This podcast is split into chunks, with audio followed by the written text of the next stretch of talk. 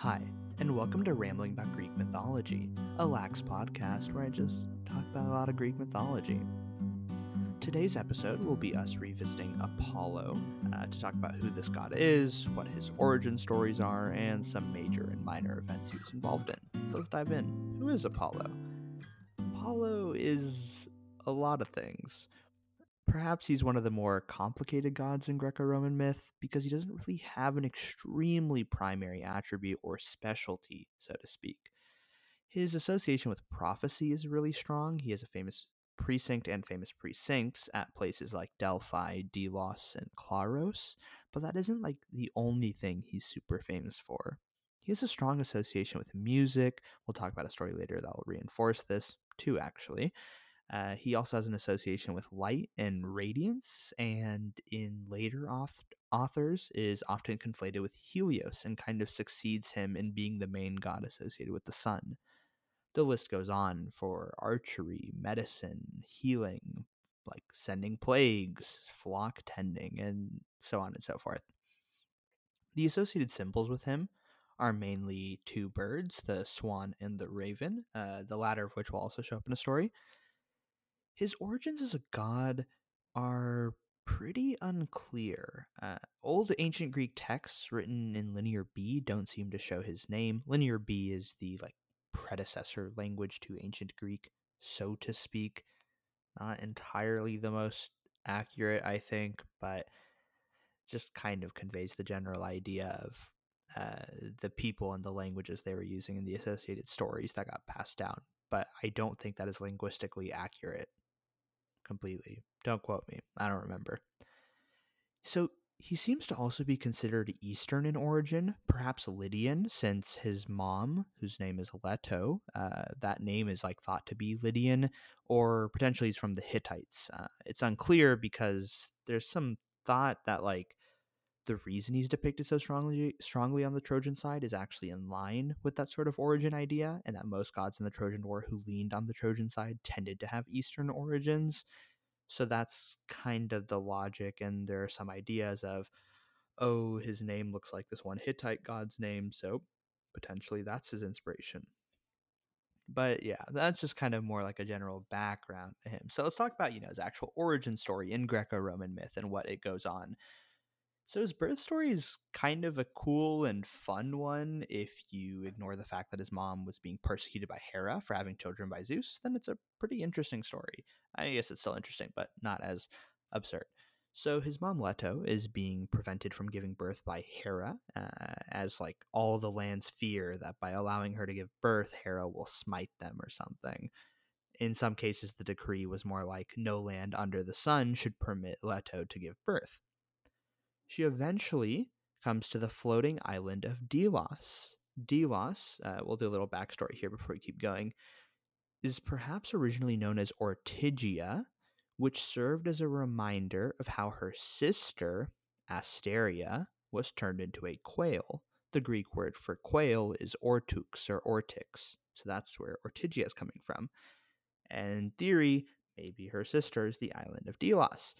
So Delos, once she comes to the island, actually gets anchors itself to four pillars, uh, which I think is just a cool little tidbit of like, that's what happened when she came to the island.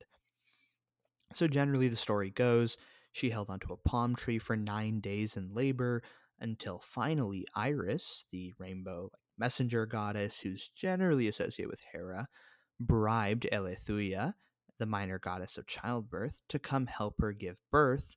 And the way she bribed her is by offering a thirteen-foot-long golden necklace. Now, how that's a practical necklace for anyone to use? Don't ask me, but seemingly it worked out. So this is usually the version of how Leto's birth was ensured. In some other versions, Zeus had actually gotten Poseidon to cover the island in water to allow no light through, and thus she would not be bearing kids on a land that was under the sun.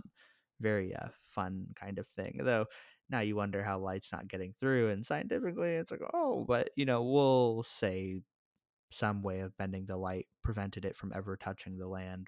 How? Don't ask. Either way, uh, Apollo on Delos was born under Mount Kynthus after his sister Artemis, so usually he's the younger of the twins, and since then Delos is a sacred island to him. And this birth location of under Mount Kynthus is why he is sometimes known as like Cynthian or Kinthian Apollo. It's supposed to point back to his origins.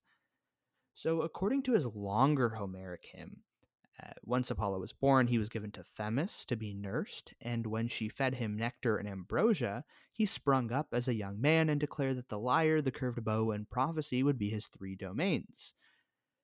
The reason why, so this may sound like these are like, you know, the main things and everything else is kind of secondary, but it's a little bit of a mix. This uh, Homeric hymns are not actually texts that are like the most ancient version and representations of uh Greek thought and literature.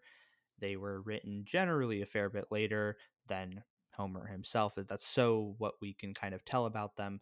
And it seems to be they're trying to like imitate Homer and do certain things. So this isn't necessarily like a, oh, this is the proof that the lyre, the bow, and prophecy are his three main things. But I do think that generally speaking, that's those are pretty big identifiers about him. Uh, but it really kind of comes up to debate a bit about what you choose to identify more properly with him and whatnot. So yeah, this story of his origin, that little bit on the Homeric hymn, tries to capture the background of Apollo in Greco-Roman myth, um, but we can now dive into some fun stories about him to see what sort of god he is and what he... I originally thought about using the word achieved, and then I was like, uh, some of these stories are kind of cursed, so we'll just say what he did. So, the first major story we're going to talk about is the founding of his oracle at Delphi. This is actually a pretty long one, all things considered, but it's a pretty preeminent oracular location in Greek mythology, so I think it's pretty important we talk about it. So in some versions, actually, it was an oracular location run by like Gaia, the like ancient Greek mother goddess, Poseidon, and then Themis, uh, before it was handed over to Apollo. That's one version of the story, but we'll go about a more standardized story. So a little more background on Delos. It's actually considered the center of the world in Greek myth. So there was a story that Zeus released two eagles from the opposite ends of the world. So in this case, the earth is flat, so they knew what's up. Uh, and the eagles end up crossing at Delos, and where they crossed was placed the Omphalos. It's a stone who, and like the Greek word means navel, so it's like the idea of like the navel of the earth is that stone. Uh, and sometimes that stone was said to be the one that Rhea fed Kronos in place of Zeus. So it'd be like, it'd be pretty cool, you know, if you can go see that as like a random Greek, because that was a thing and it's been identified, or perhaps all these writers are lying when they say they have seen it. That'd be pretty cool uh, to see something like that. Like, you know, now you wonder what part of it is real and what part of it is some fantasy version of an actual event that took place. I think that's really cool to think about. Anyway, back to Delphi and its founding. So Apollo was trying to figure out where to establish his oracle. Pretty big deal, since he said prophecy is going to be a main thing for him. So he first stops at this city called Haliartus in the region of Boeotia. But a local spring nymph named Telphusa was like, nah, you shouldn't make it here. I mean, consider all the things, like people keep bringing their horses here and have their animals drink my water, and it would be really noisy, and you wouldn't want to do it here. And Apollo's like, great point. Yeah. So in reality, Telphusa just didn't want to share the space. It's perfectly fine. She's a local spring nymph. She wants to get those honors and rights. And, you know, if Apollo, a major god, comes in, she kind of loses all of that. So she instead suggests building under this mountain called Parnassus in the region of Crissa, which is where Delphi's located. When he came to Delphi, he found this guardian, guardian spirit, spirit deity monster called Python, which he slayed. Python's this massive snake or serpent.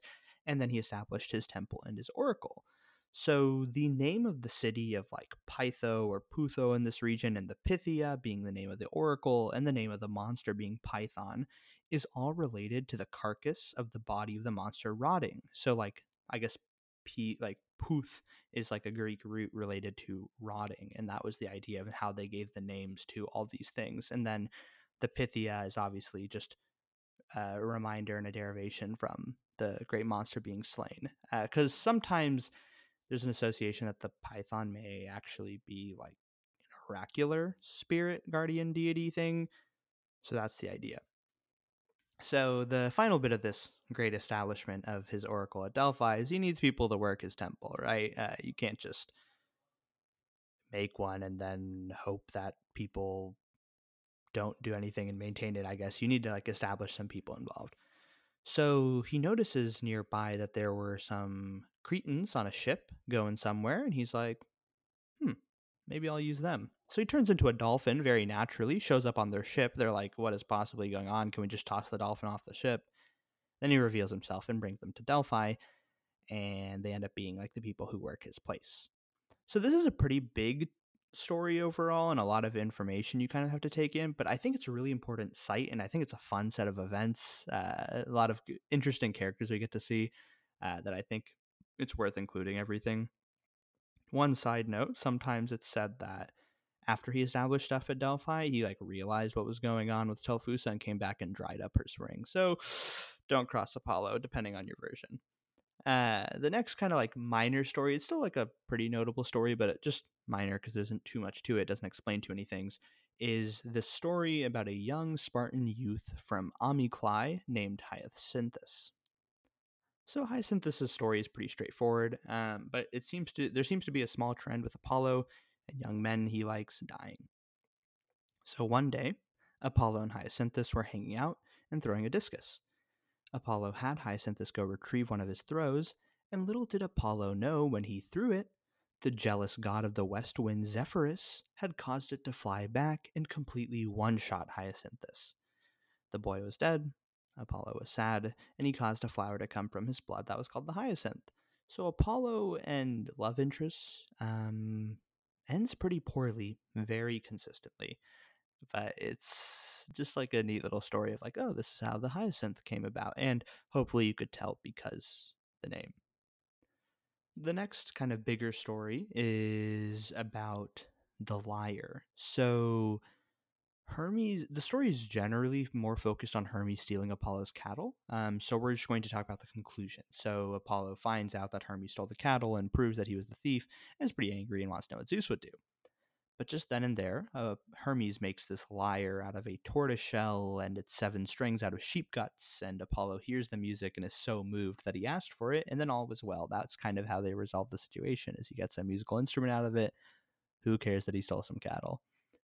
Uh, but the lyre's a pretty critical thing to Apollo's image, as you know, of being associated with music and stuff, so it's like very funny how kind of sidelined the invention of the lyre is and how it's just kind of like a thing that happens, and then Apollo ends up with it, and that's just now the biggest thing associated with him, uh, like object wise. So let's talk about a time Apollo used the lyre. So remember, gods are not nice or good individuals. They are extremely narcissistic and hate being proved wrong. Though to some degree that's also a result of like Greek stories constantly trying to show you what being overconfident, that is having hubris, does to you. So take it with a grain of salt, I guess, to completely represent the gods badly, but I really do not think they're good people in any way, shape, or form. So there is this satyr named Marsyas, uh, who recently picked up the aulos, or double pipes, which Athena had thrown away. She threw them away because she would blow in and it would make her cheeks puff, and gods were making fun of her because of how silly she looked. So she's like, nah, screw this, and tossed it. So Marsyas picks it up and is like, let's go, I can play some music. So he challenges Apollo to a music contest. Take note, never do this.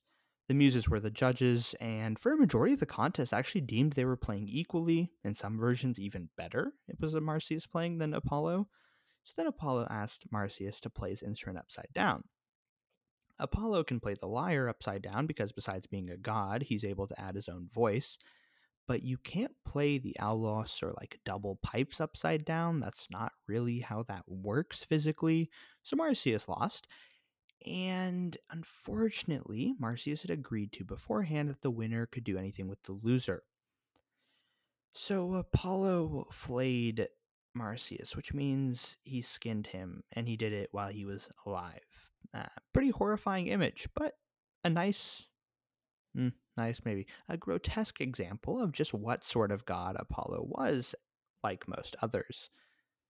the next big story, uh, continuing on back with that Hyacinthus uh, kind of vibe, is the idea of like his horrible record with love and with women. Women are really, really not into Apollo. Uh, they have often chosen others over him. Some even run away, like the character we're going to talk about.